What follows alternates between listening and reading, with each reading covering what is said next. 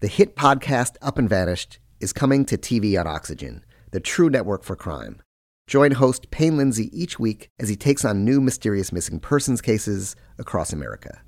When Payne started the Up and Vanished podcast, he set out to explore the 2005 disappearance of a Georgia high school teacher and former beauty queen. The podcast heated up the conversation around the cold case, and two arrests were eventually made. Now, after two seasons and more than 340 million downloads, the Up and Vanished team are headed to Oxygen, and these new cases are just as gripping as the original podcast. Don't miss Up and Vanished. New episodes Saturdays at 7, 6 Central, and watch the first episode for free on the Oxygen app. Only on Oxygen, the true network for crime. The following episode took place in April 2018 updated with information from the present day.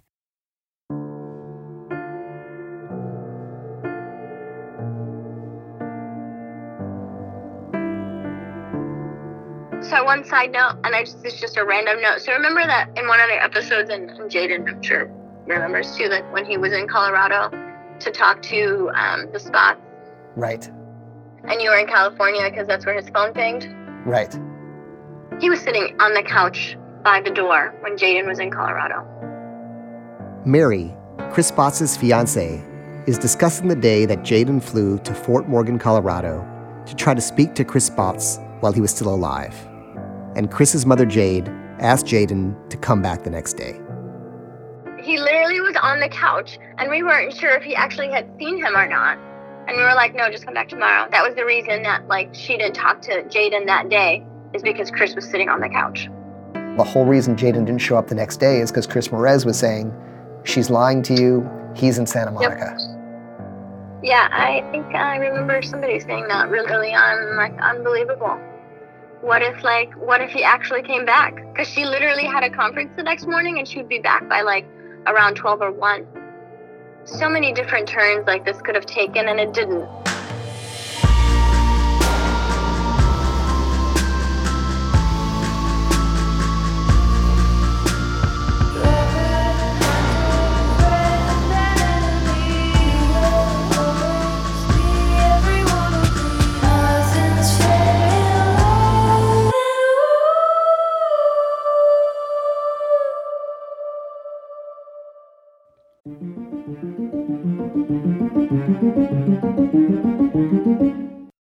I'm a big supporter of Ring.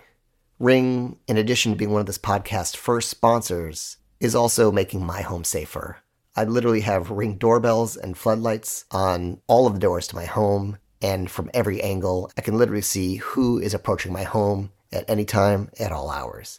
And not only that, with the Ring app, I gave someone else who I trust my password so they can see as well, in case I need to know anything. May sound like I'm paranoid, but if you're doing this podcast, and especially the next season of this podcast, you're dealing with some people who are capable of anything. So Ring helps you stay safe and connected to your home anywhere in the world. And also, it's just convenient. If there's a package delivery or a surprise visitor, you get an alert and you're able to see, hear, or speak to them all from your phone. As a subscriber to this podcast, there's a special offer on a Ring Welcome Kit, available right now at ring.com slash lost. The kit includes a video doorbell and a Chime Pro, which is just what you need to start building a ring of security around your home today. Go to ring.com slash lost. That's ring.com slash lost.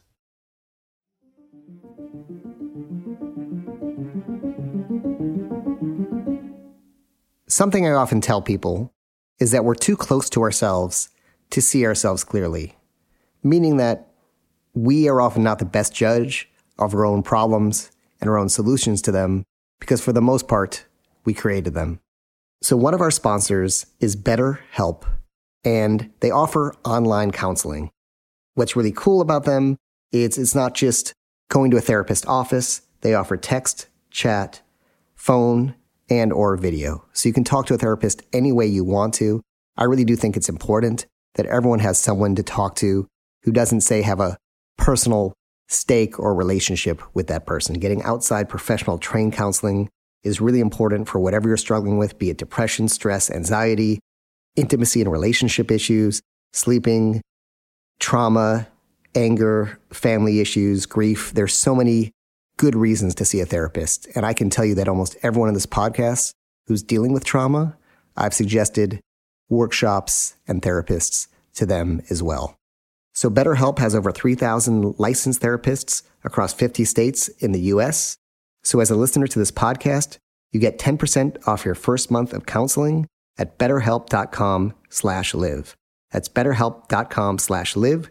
When you get there, there's a questionnaire and they take themselves seriously. It's not a couple of generic questions. It's a semi-detailed questionnaire so they can match you with a therapist who's right for you. Again, go to betterhelp.com slash live. Chapter 26 A Quiet Country Lane. You have your gun with you? I'm not uh, carrying it at the moment. Well, Of all the days to forget your gun? I don't have it. Oh, okay. I just usually don't sit with it. Like- Not when I'm driving six hours in the car. Jayden and I are in Wheatland, California, and arriving at the home of Chris Marez, the biological father of Chris Spotz.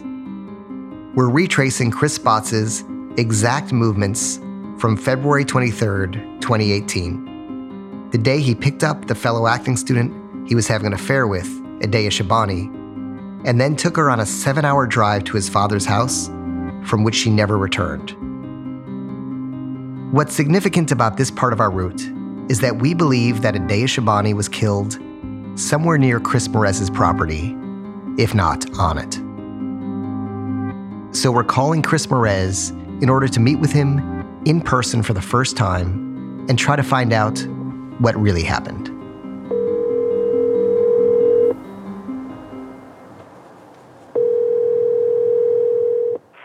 This is Chris from. If you'd like to leave a message, do so, and I'll get back to you. And have a blessed day. So we'll give him a few minutes. Oh, so you just sit here, wait a couple minutes, or just start driving, or Yeah, I guess. Where's the. We wait a few minutes for Chris Marez to call back, then continue following Chris Spotz' drive. With Google Timeline, it's possible to track his movements minute by minute. So we're able to get a very detailed snapshot of Chris Spotz' activity in the area. And at 7:53 p.m., Chris Spotz drives past the access road to his father's house and doesn't stop. And we believe, based on the additional fact that Chris Spotz only stopped briefly at two gas stations on the way up here, that Adea Shabani is still in the car with him. He passed Chris Marez's house by pretty far, it looks like, because he went around this corner and made the U turn, right? Right.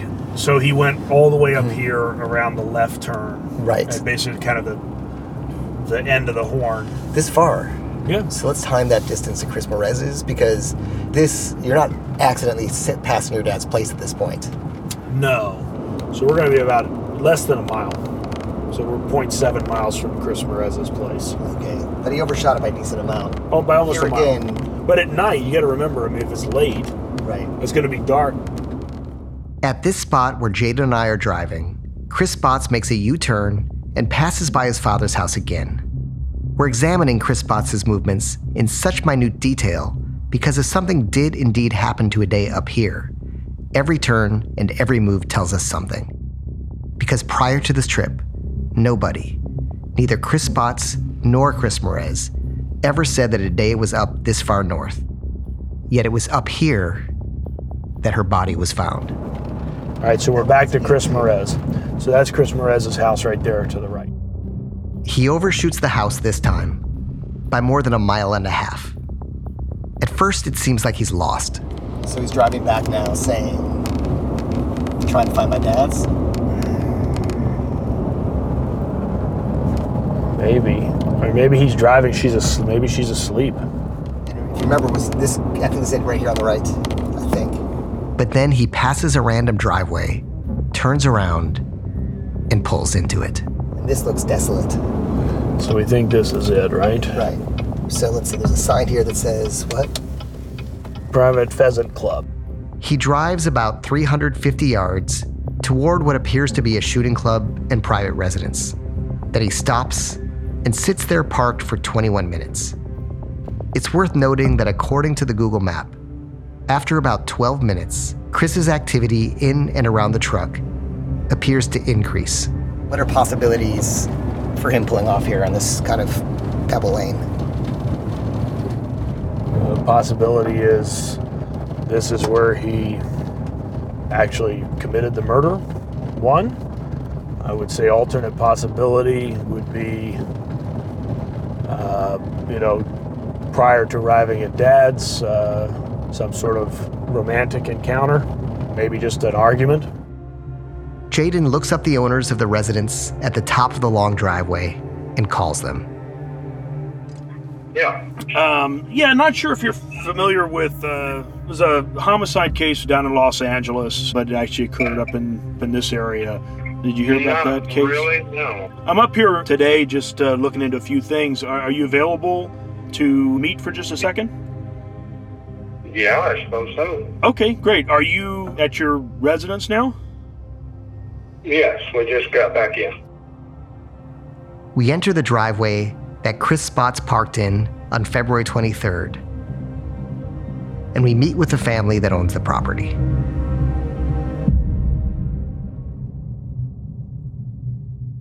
So, why we're here is because we're trying to piece this together. We got some new information, and uh, we actually discovered he pulled down your driveway. Uh, not very far, uh, about uh, two tenths of a mile, and he stopped there uh, for well exactly 21 minutes. and um, You know more about it than I. how we know that is is the, the danger of the cloud, which keeps tracks of all of us. We have people pull into the lane not realizing it's a private driveway. It's not an uncommon occurrence, so that happens Yeah. regularly. Occasionally, they don't leave trash out there so often anymore. But Yeah. what time of day was it? It's about eight o'clock at night. Oh. I was gonna say, cause sitting here, yeah, you could see headlights if there were headlights, Okay. but that's about it. Um, the 23rd, I have on my calendar, there's a legal services dinner that we probably were cooking for. If, Yeah. if I drive in or out the lane and somebody's there, I always stop them. drive What's the usual person that pulls in there and just stops? Somebody, a guy who's had too much beer needs to pee. I have come across a couple of kids finding a private place. Yeah, that's or what I they mean. thought was private. Yeah, that's kind of what I was But thinking. midday. And more than likely, I would have been home. But like I said, I mean, nine times out of ten, we don't even know but anybody's here until they knock on the door. Uh, his biological father is, do you know someone named Chris Perez who lives up here? Uh, the name sounds familiar. I, I can't picture them offhand. No. I, the, the name rings a bell, but nobody of. The driveway is about three quarters of a mile long. So we'll I'll follow you. out. Thanks. Okay. So we get in Jayden's truck and follow the owner to the exact spot where Chris Spotz parked that night.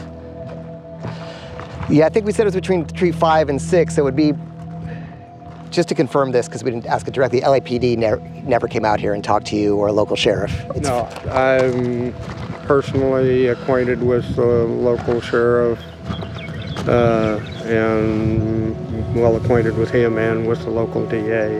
It's a shame we weren't here right after because you could just see the tracks so clearly. Right. It's a gravel driveway surrounded on both sides by an empty field. The area where Chris Spotz stopped is just beyond a small rise in the driveway that conceals it from the main road. But it's also far enough from the house at the other end of the driveway that it's not visible from there either.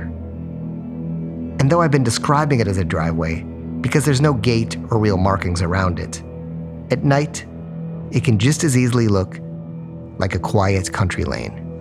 Somewhat sheltered from Oh, the this road. is very private. I mean, I think you once you come in this far, you're enough off the street. I mean, we'd have to see a car go by, but I, boy, I don't think anybody would think twice about. And See, at yeah. 8 o'clock at night, he would realize there's lights down. There would be lights on by that time in February. But that's pretty far. I probably came home that night about 9 o'clock. Yeah, Wow. Most it's near likely. miss. At nine o'clock, you came home. 40 minutes, like a span of 40 minutes. Had I, Been driving by. had I, because I would have stopped and that would have interrupted whatever. And so this is all the help I can give. Yeah, no, we, pre- we appreciate it.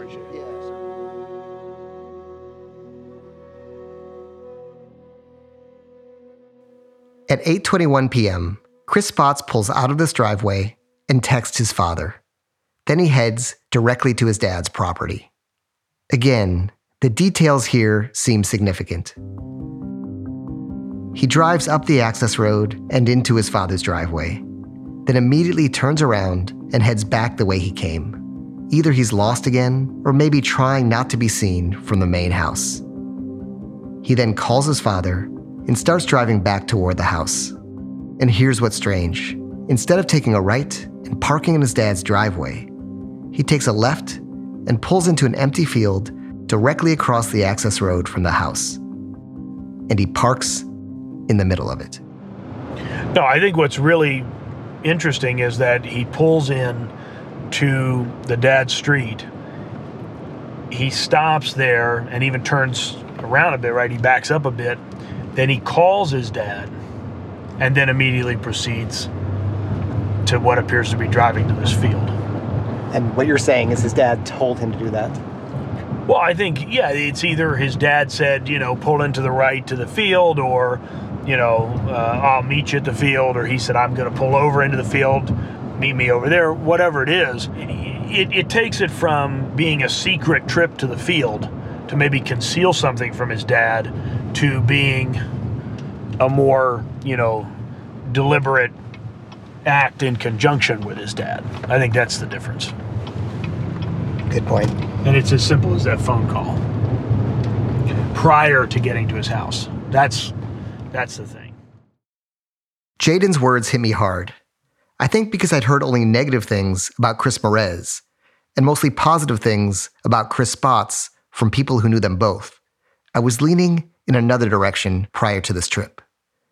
But now that I'm here, it's starting to seem more and more like this may not be a question of whether Chris Spotz or Chris Marez did it, but a scenario involving both Chris Spotz and Chris Marez. The moment after Chris Spotz parks, his Google GPS tracking stops. And for the next few hours, the data is very sporadic. But whenever it does flash on, we can see Chris Spotz moving back and forth from the field to around Chris Marez's house to around the neighbors' homes. Oh, you were talking about how GPS might be different than the cell signal. How does that work? What about when he's up at his dad's house? We lose two or so hours of GPS information. I mean, that's weird. I, I don't know. I don't have an explanation for that. Here's another argument. Chris Spotz is only turning on his phone when he needs to make a call. He gets to his dad's, dad says, Your phone on, you're an idiot. He's only turning on the call phone when he needs to make a call. That's probably a pretty good explanation.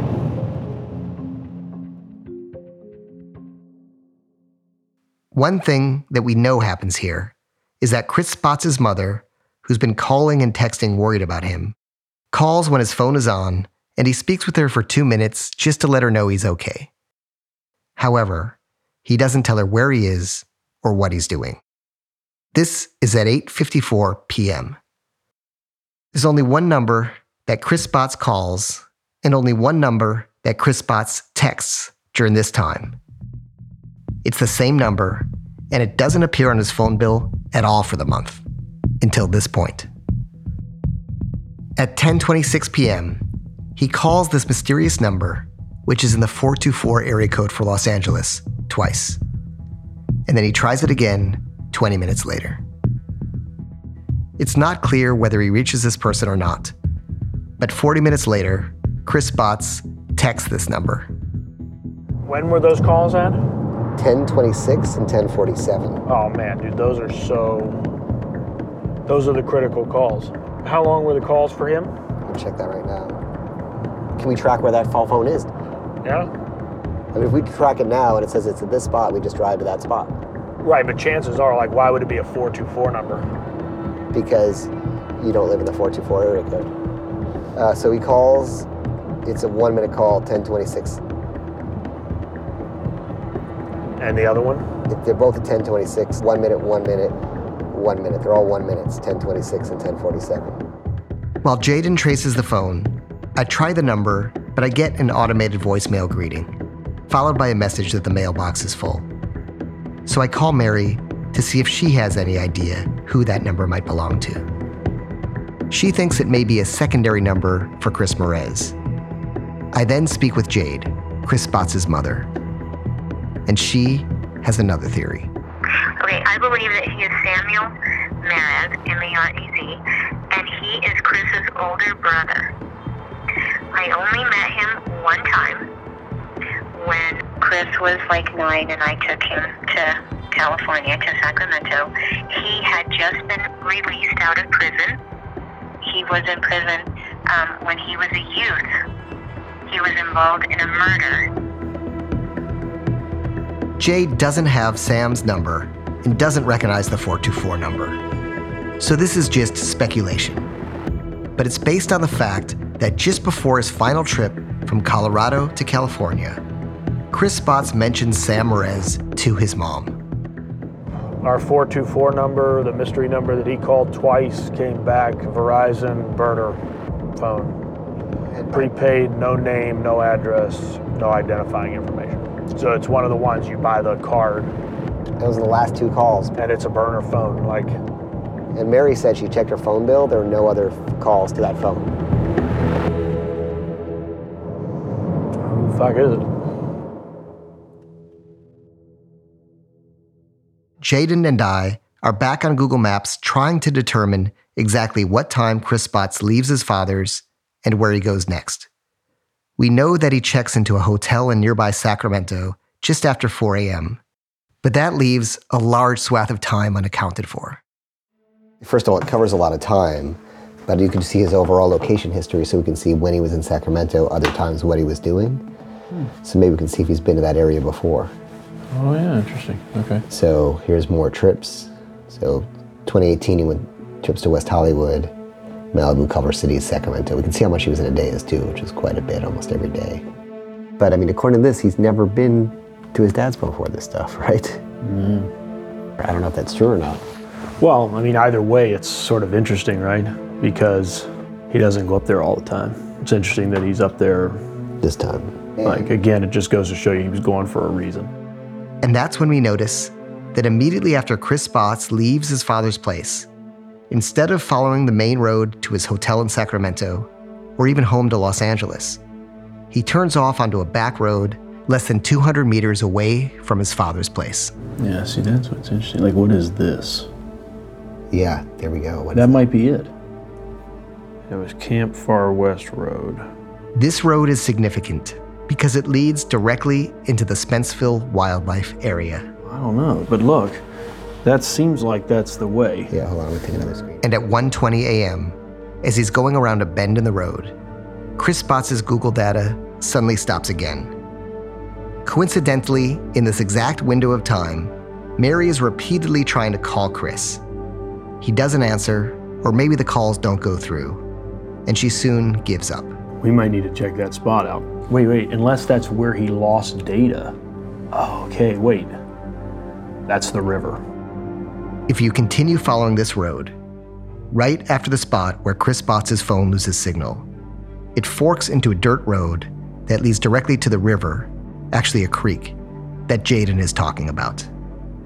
And it was on the banks of this creek that the body of Adea Shabani was found. I bet if we went down there with my phone, I bet we would like lose signal right there. So basically, he never turned off his phone, he just lost signal. He just lost signal. So he did go down that road. That's it. Chapter 27 Horseback People. All right, so there's lots of good spots here to kind of do whatever you want, but we have noticed uh, Fences on both sides. there are fences on both sides. We also should be, I don't know if there's hunters out here. I mean, here's another thing it's not an abandoned road, people are coming up and down it. Right, when they're Right, so- finding us. Oh, Chris Marez is calling me. Hello? Hello? Hey, Chris. Philip, can you hear me? Hey, Chris. Yeah, sorry. It's uh, it's Jayden. Hello? Can you hear me? Yeah, can you hear me? It's okay, I have no signal anymore. Zero. Okay, let me see how little signal I have. We drive back to get phone reception and instantly try Chris Marez. But he doesn't answer, so eventually we press on. Just past the spot where our phones go dead, the pavement ends, and we push deeper into the forest along a narrow dirt road. There's nothing on either side of us, just what looks in the moonlight like dark forest for miles as we approach the spot where Adea Shabani was found. There's no, there's no possibility that anyone outside of Chris Marez, Chris Spotz, or someone who lives here and who knows Chris Marez knows about this location. Right. Yeah, nobody comes out here like this. You, he, yeah, I agree with you. It had to be somebody that knows these roads. This is dark. I mean, dark in the sense of like you fucking have a body in your car, you're driving out here at 1 a.m. This is like the worst thing ever. If you're, I agree. Yeah. The Green Gate. This is us right here. Yep. Okay. So this is our Green Gate. Yep. So we, we feel like that's it, though, right? We got to go in there and walk, right? Right. Jayden and I arrive at an open, desolate, and overgrown field protected by a barbed wire fence. There's not a single person or car around, except for an old trailer rusting in the middle of the field. There's a metal gate along the side of the dirt road that Adea's killer or killers must have driven through. All right, so there's a green gate here. They could have even driven through the gate.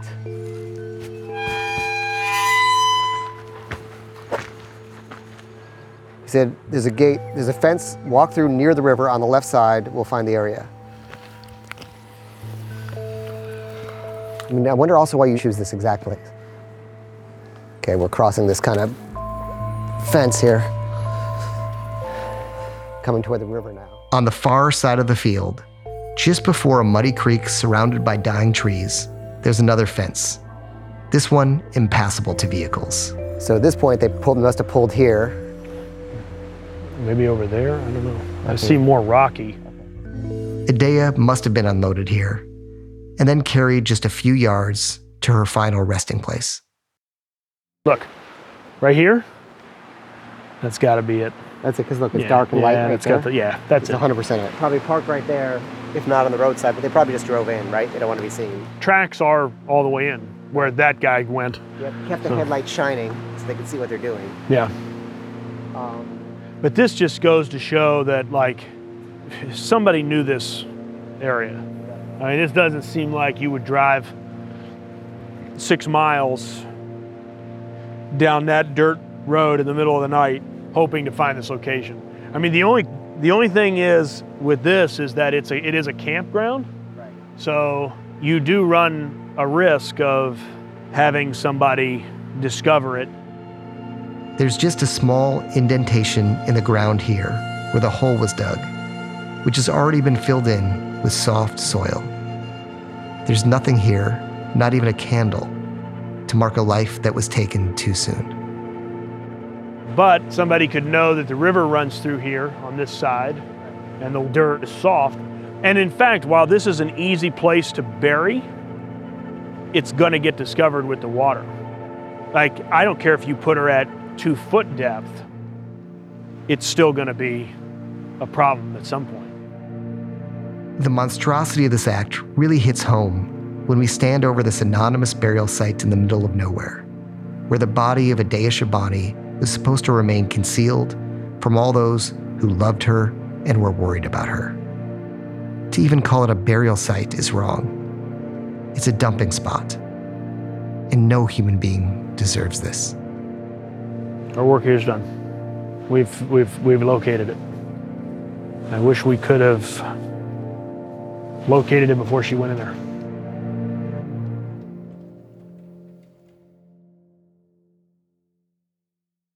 As Jayden and I take one last look back and prepare to leave the area, we notice a truck pulling into the field. It parks and someone steps out.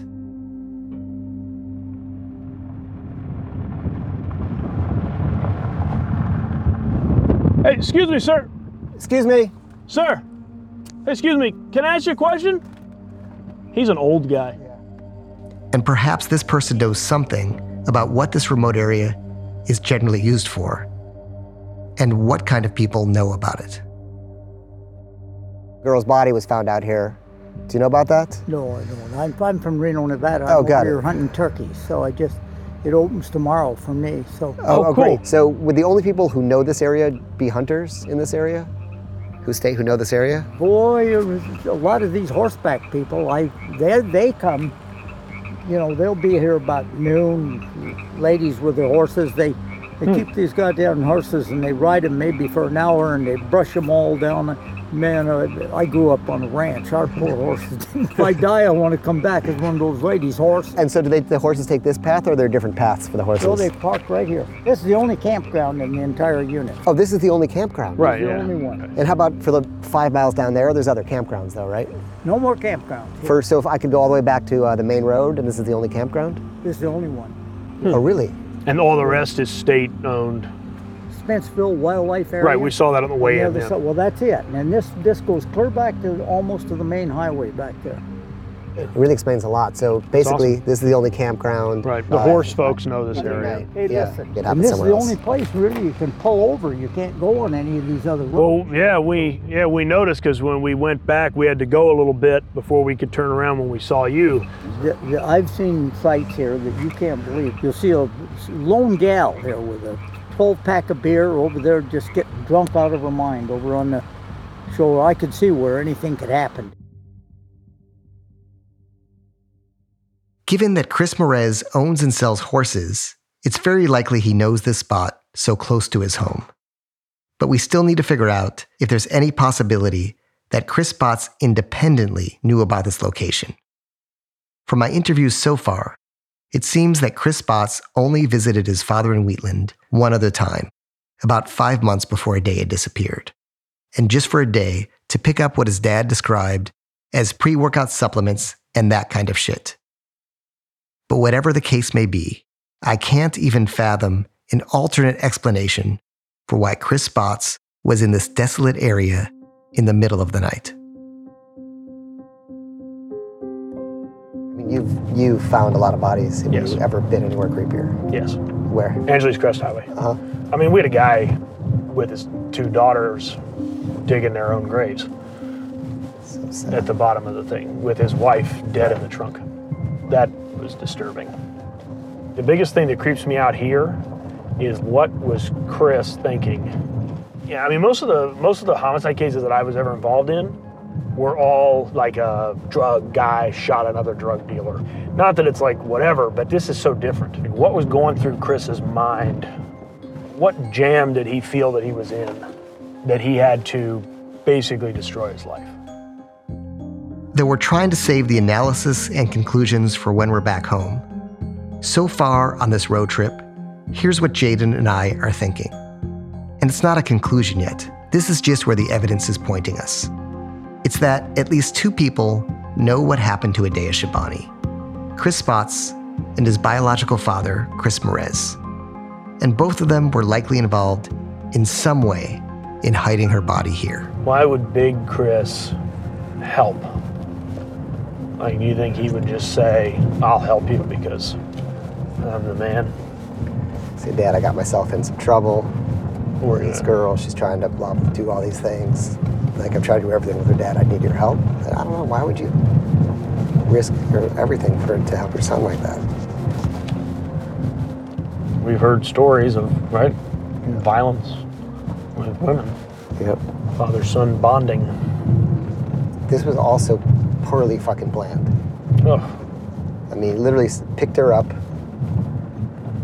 told Like- a bunch of ridiculous Lies. lies to everybody. and then at the same time, he's juggling. He's got Mary calling, "Where are you?" I Jade, mean, I would- Jade saying, "How could you do this to Mary?" I would- like he's got all, all this pressure going on. I would lose my mind. No, that's true.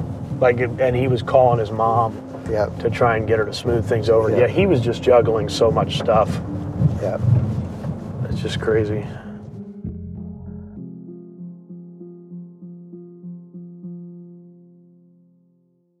As long as we're speculating, I asked Jayden who he thought gave the police the tip that led to finding Adea's body here.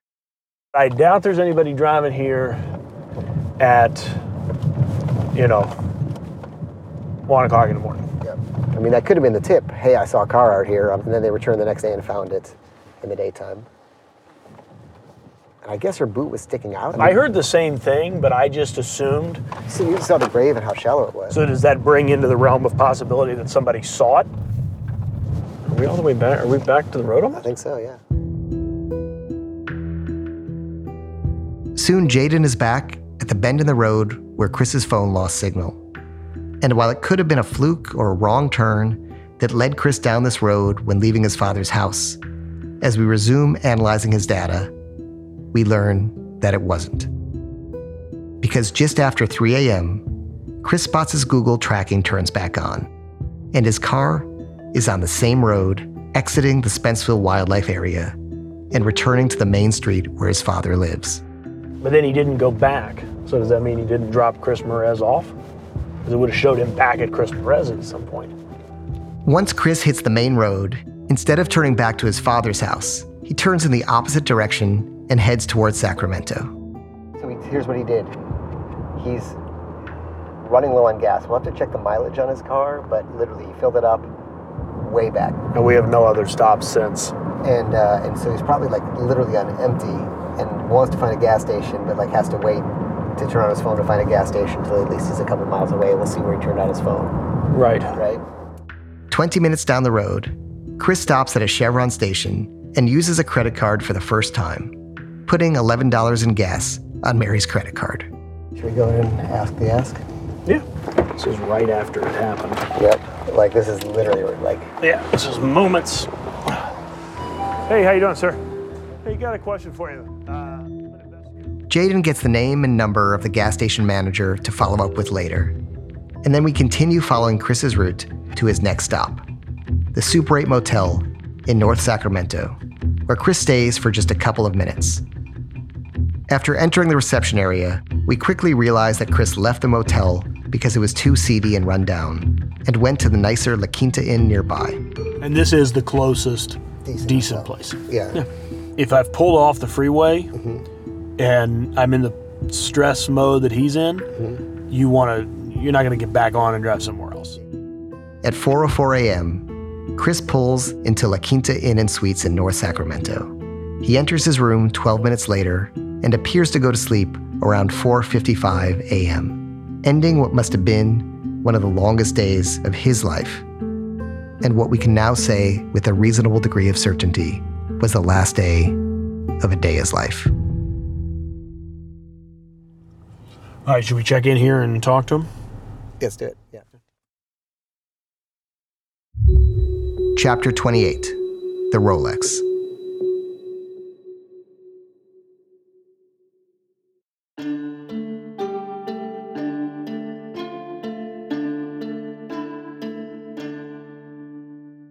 Just before 7 a.m. on the morning of February 24th, 2018, the day after Chris took Adea on that fateful drive, Mary wakes up in a panic in North Hollywood. Chris hasn't returned her calls from the night before, and she has no idea where he is. She goes through their shared phone and credit card bills to find him, and she discovers that he's not in, or even really near, Gilroy, California, as he'd told her. I couldn't get in touch with him at all. And um, he had access to my credit cards, and that's what he was using. So there was a charge for, you know, they hold your credit card for a room. That was the pending charge that kind of like, hey, he's in Sacramento, he's probably at his dad's.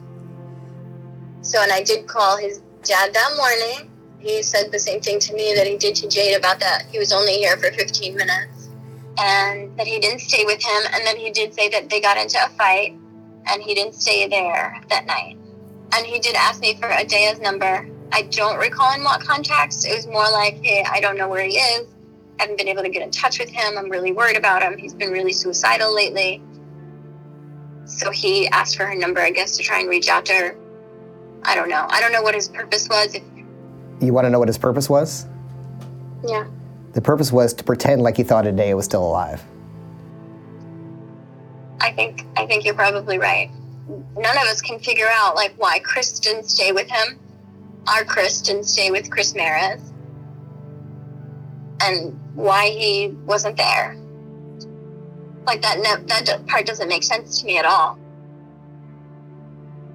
Not only did Chris Spotz never take Mary to visit his biological father during the entirety of their four year relationship. But this was the first time Mary had even spoken with Chris Marez. As for Chris Marez, as you may recall, he already had Adea's phone number because Adea gave it to him two days before her disappearance when she reached out to him on Facebook looking for Chris Spotz. Around 7:30 a.m., after speaking with Chris Marez, Mary, concerned, asked the hotel to do a welfare check on Chris Spotz. They wake him up, and he calls Mary right away.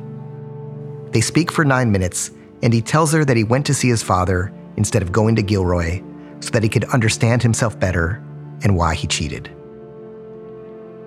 After hanging up with Mary, Chris Spotz immediately calls Chris Marez for three minutes, then checks out of the hotel. I just got a text from Mary who said, uh, number only appeared that month I sent you. That one number he called? We got to figure that out. This is where Jayden and I resume following Chris's route.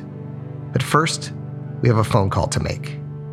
We need to know who the 424 number that Chris was repeatedly calling in the middle of the night belongs to, what that person knows, and if they were involved in any way. So we try it again. Your call has been forwarded to an automated voice messaging system. Is not available. The mailbox is full and cannot accept any. Damn, okay. I save the number and plan to just keep trying it. We head down to the hotel lobby and ask about their security camera footage. So far, we've struck out everywhere due to the fact that most places don't store these recordings for more than 30 days. Good morning. Hey, good morning. Hey, is, Yeah. uh, is Tony? Hey, Tony, how are you? Good. Hey, um, we're uh, I'm an investigator. We're looking into uh, didn't happen here, but a homicide that happened up a little bit further north. The one of the suspects. Oh, the I know you're talking about. Yeah, did Yeah, uh, Christopher, the right Spotz. Spot. Yeah, did uh, LAPD get footage from here when they did? Okay, all right, good. And they came and copied that off of his flash drive, off of the flash drive. Great. Okay. Do you still have the flash drive here? Yes. Oh, good. Is it possible to get a copy of that? You have your flash drive. Sure. Yeah, I do. You guys have to have your own. There are 10 different cameras showing 10 different, slightly grainy angles of Chris in his truck. We see him check into the hotel wearing the same hoodie, jeans, and bomber jacket he was wearing in the elevator with Adea. Except his sneakers have now been replaced by boots. And we see him check out wearing the same clothing, except the hood on his sweatshirt is now over his head. Jayden points out that if Chris doesn't have a change of clothes, then he probably didn't bring a suitcase for the night. And we see Chris's Toyota Tacoma in the parking lot, close enough to notice there's nothing in the bed of the pickup truck. But the footage is too low resolution to see the condition of the truck. It doesn't appear to be excessively dirty, though, which is notable because of what we discover is Chris's next stop. Okay, so I think next stop, I think next stop the car wash. The car wash is basically a block away from the hotel. And although Chris was driving down a dirt road the night before, and the car is likely dusty or even a little muddy, it seems like a suspicious first stop on the morning after you're suspected of murdering someone. So Chris washes his car, drives back there. So he's not planning on returning to the site because he's washed his car. Right. After leaving Bubba's car wash, Chris drives back to his father's house. When we spoke to Chris Marez, he did tell us that his son returned in the morning to get his sneakers. Chris stays there, though, for half an hour. According to the Google data, Chris Spotz appears to remain in and around his truck the whole time. Yeah, and he had told me that Chris Mar- I think, gave him cash when he was there as well. Oh, he said Chris Marez gave him cash. Yeah, for the way back. Because I asked him, like, because I didn't see, I didn't see the gas stations on there. But again, maybe I was just crazy and didn't see what, what was in front of my face. We try Chris Marez a few more times, I mean, we left a message last time. I don't feel like he's gonna be responsive unless he calls back. It's just weird that he calls back. Like, you know what I mean? and when there's still no answer, we continue on our route. You don't want to do a drop by. No. The stopping by unannounced is heavy. After Chris Spotz leaves his biological father's house, he goes to Raj's mini market in Wheatland and appears to get gas. What's odd is that he stays in this area for 20 minutes, but his Google GPS cuts out, so it's not clear where else he goes. I mean, there's also a car wash here, so he could have gone to the car wash. How far away is the car wash? I mean, it's right here, and there's the mini mart. Same kind of like little area. Oh, well, he might have gone to the car wash. The car wash is actually closer to where he dropped, right? I mean, that's what it looks like, yeah. Oh, so he probably went to the car wash. Man, he's washing his car. Like, Yeah, if he did, so we'll have that's to find the, out. Instead of taking the same route home that he took to his dad's, the I 5, Chris Spotz takes another road back to Los Angeles, Highway 99. And his first stop is a very unlikely one. He pulls off the highway in Florin, California, and drives out of the way to go to a somewhat squalid, desolate mini mall. But basically, we're looking for 6618 Florin, which is going to be this this crappy rundown shopping center right here. Dude, this is it. This is where he stopped. I mean, there's nothing, no, no reason to stop here. This is insane. Why would he come here? I don't know. I don't get a lot of pedicures. Do they? Would they be able to remove dirt? I don't know. I mean, you would just wash your hands. Just wash you your hands get a nail get a, brush. get a scrubber. Yeah. Yeah. Okay. Garla Palace eyebrow threading. No. Samosa Garden.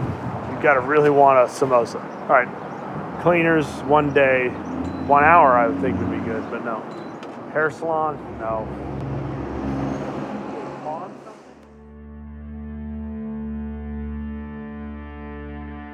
So the only thing that he mentioned to me, which I kind of talked him out of, was possibly the pawn shop. And that was regarding the Rolex.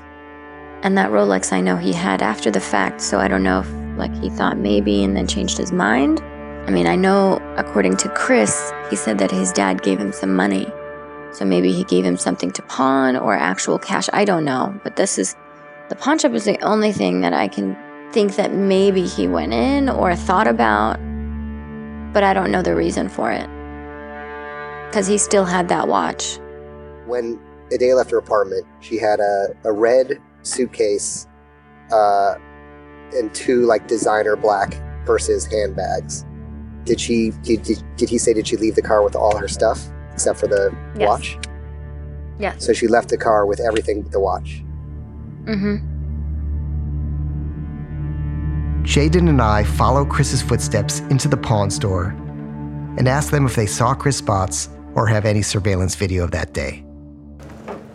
Hey, how you doing? Uh, we're investigators looking into a uh, missing persons homicide case that happened uh, up north. Okay. Wonder if you ever seen this guy. It would have been around this time on February 24th. On a Saturday. Uh, and he likely, we definitely know he had a Rolex that he was trying to sell. No, I didn't have any Rolexes come through at all. Yeah. Yeah. I don't remember seeing any Rolexes or. No, I don't get very many in this neighborhood. Not too. Uh, and he could have maybe. He, the other thing is he could have come in and said, "Oh, you know, what's a process for pawning stuff?" Mm-hmm. And do you take someone's ID when you pawn, when they pawn something? Absolutely. That's why. Well, That's why I yeah, checked. they So- do. so he might have- Even when I heard the last name, that's pretty odd. It's a possibility to be asked. Yeah. You uh-huh. know, I mean, we get I people. mean, sometimes we get real busy and there's you know five or six people in, and, Exactly, and. and then they come in and then they leave too. I've had people Yeah. do that too. So. Yeah, and it is a Saturday. My camera's not working. I, I roll it. I roll it back. Oh, and that- that would've been great. Yeah. And it wasn't. Was it working February 23rd? It wasn't working. No, huh? I've got a new one. I, I keep on trying to get my son to come down and hook up, and it's not. All right, cool. All right, thank you guys. I appreciate Thanks, it. guys. Yeah, Appreciate it. totally. All Yeah, right. thank you. Have a good one. Chris's drive from Adea's house to his father's, with the two gas station stops and the one suspicious driveway stop, took him seven hours.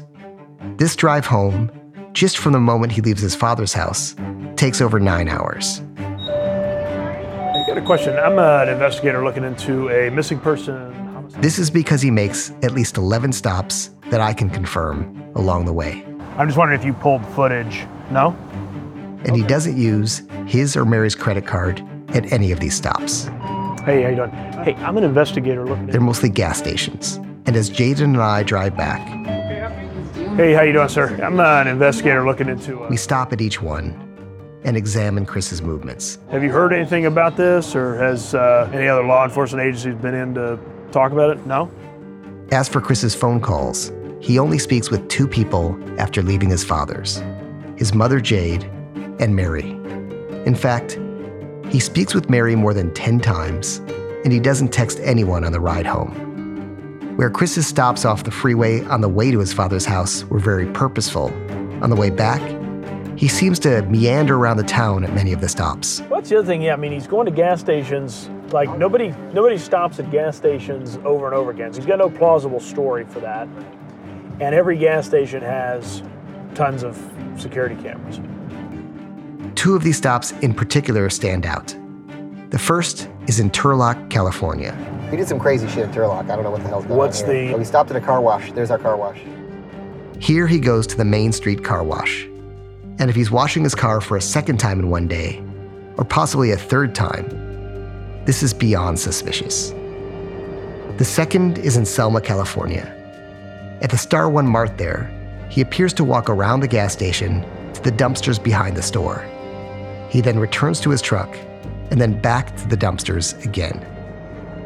Jayden believes the reason for all these stops is that Chris Spotz is slowly unloading all of Adea's possessions her bags, their contents, her neck pillow, piece by small piece. So why is he doing this? Why are you doing all these little stops? Yeah. Like, why not just throw the shit on the side of the highway?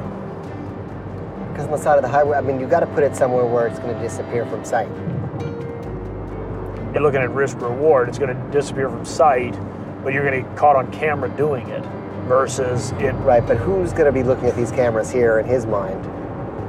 Like he thinks he's footloose and fancy free. No one's watching him. He doesn't know he's being tracked by Google. After three more gas station stops, Chris finally returns to the home he shares with Mary in North Hollywood at 7:45 p.m. on the night of February 24th. And his trip and whatever may have happened on it is done. When, when Chris came home, was he was he just exhausted? He was exhausted, and I mean, of course, like we were still kind of fighting. Pretty sure I made him sleep on a dog bed too that night. But again, like the next morning, we still went to church together.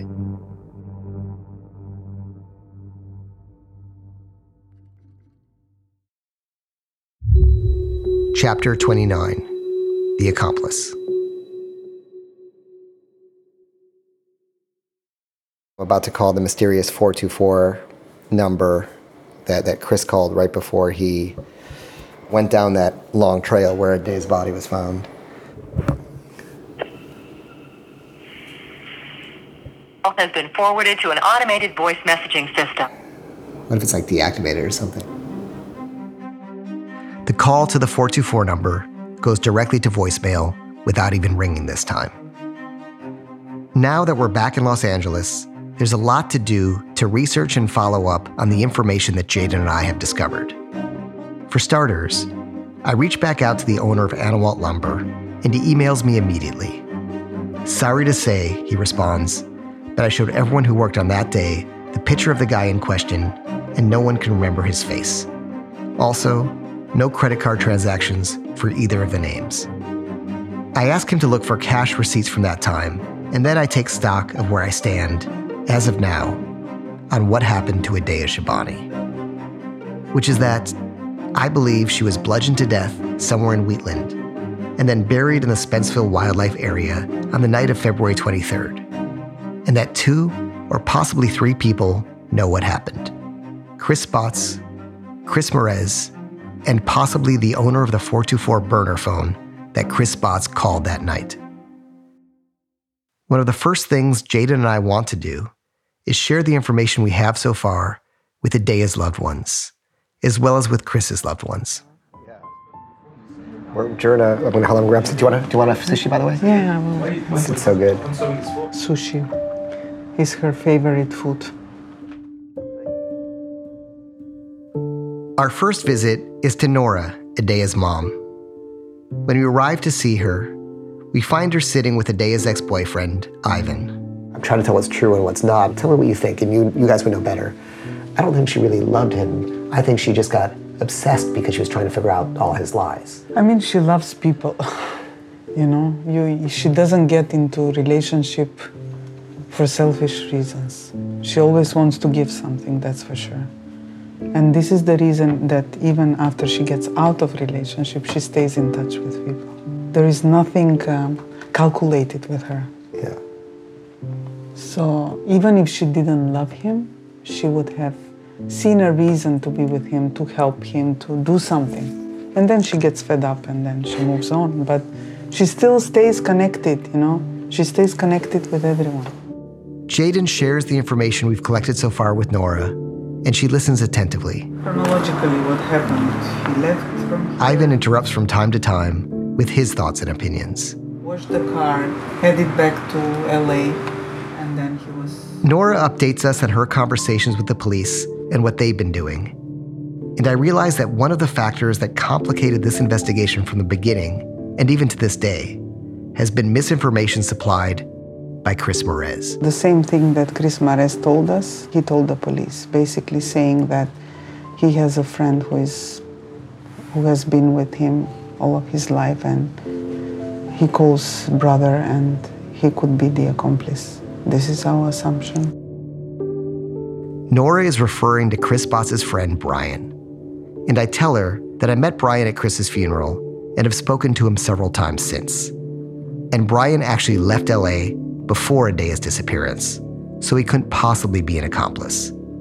And not only that, he'd been distancing himself from Chris Spotz over the last year because it seemed to him like Chris Spotz was getting lost in ego and ambition in LA. Jayden and I then share our thoughts and suspicions about Chris Marez, as well as information about the mysterious 424 calls in Sam Marez. No, but this makes sense. This uncle that you mentioned, it could have been this uncle. Because you remember when we called Chris Marez? Chris Marez told, told us that his brother is city council member, not a criminal. Maybe he has another brother. So this story, as you said, will go on on podcast with episodes, and then Uh, so yeah, we'll go on with the podcast over several episodes. So hopefully, hopefully people really Yeah. connect to the story. And uh, I guess I was going to ask you, what are your some of your goals, and I'll make sure that I don't know, long term, I would like to keep the memory. I mean, I want to describe her the way she was. And uh, I think the story is going to resonate with many people in the world.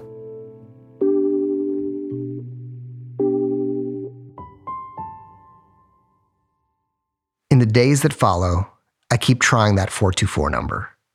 I try it from a block number. I try it from a 424 area code. I try it from a burner phone. And then one day, just when I'm beginning to worry that I'll never find out who that number belongs to, I'm at home in Los Angeles working with Alex. We're preparing for a new interview with Chris Marez now that we have all this information. And I try that number again. should I try to call it for fun? Yeah.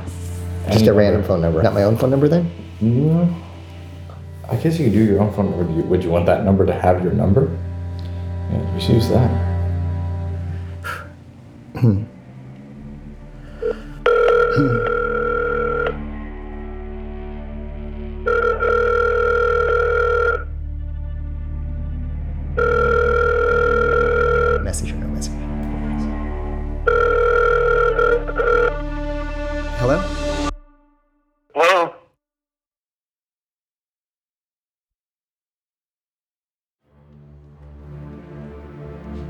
Make sure you tune in next week to the season finale of To Live and Die in LA.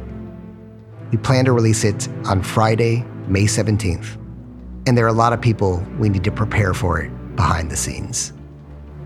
If you've been listening and you've been sitting on information and wondering whether you should reach out to us, now's the time.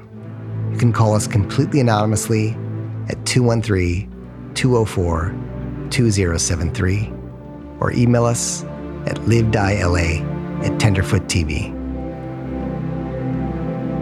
To Live and Die in LA has been a production of Tenderfoot TV and me, Neil Strauss, in conjunction with Cadence 13. The executive producers of this podcast are myself, Donald Albright, and Payne Lindsay, along with producers Alex Vespestead and Mike Rooney. The music and score that you've heard in this podcast is by Makeup and Vanity Set Our theme song is Love and War by Flurry, and our show art and design are by Trevor Eiler. You can follow us on social media at Live Die LA Pod, or you can find our website with bonus content at livedieLA.com. The editing is by Alex Vespestead, with additional mixing by Resonate Recordings. Special thanks to Rich Berner, Kevin Richter, Chris Corcoran, Warren Siegel, Ryan Fishback, Oren Rosenbaum at UTA, Eric Lynn at Shangri La, and the Nord Group. Thank you for listening and for your support.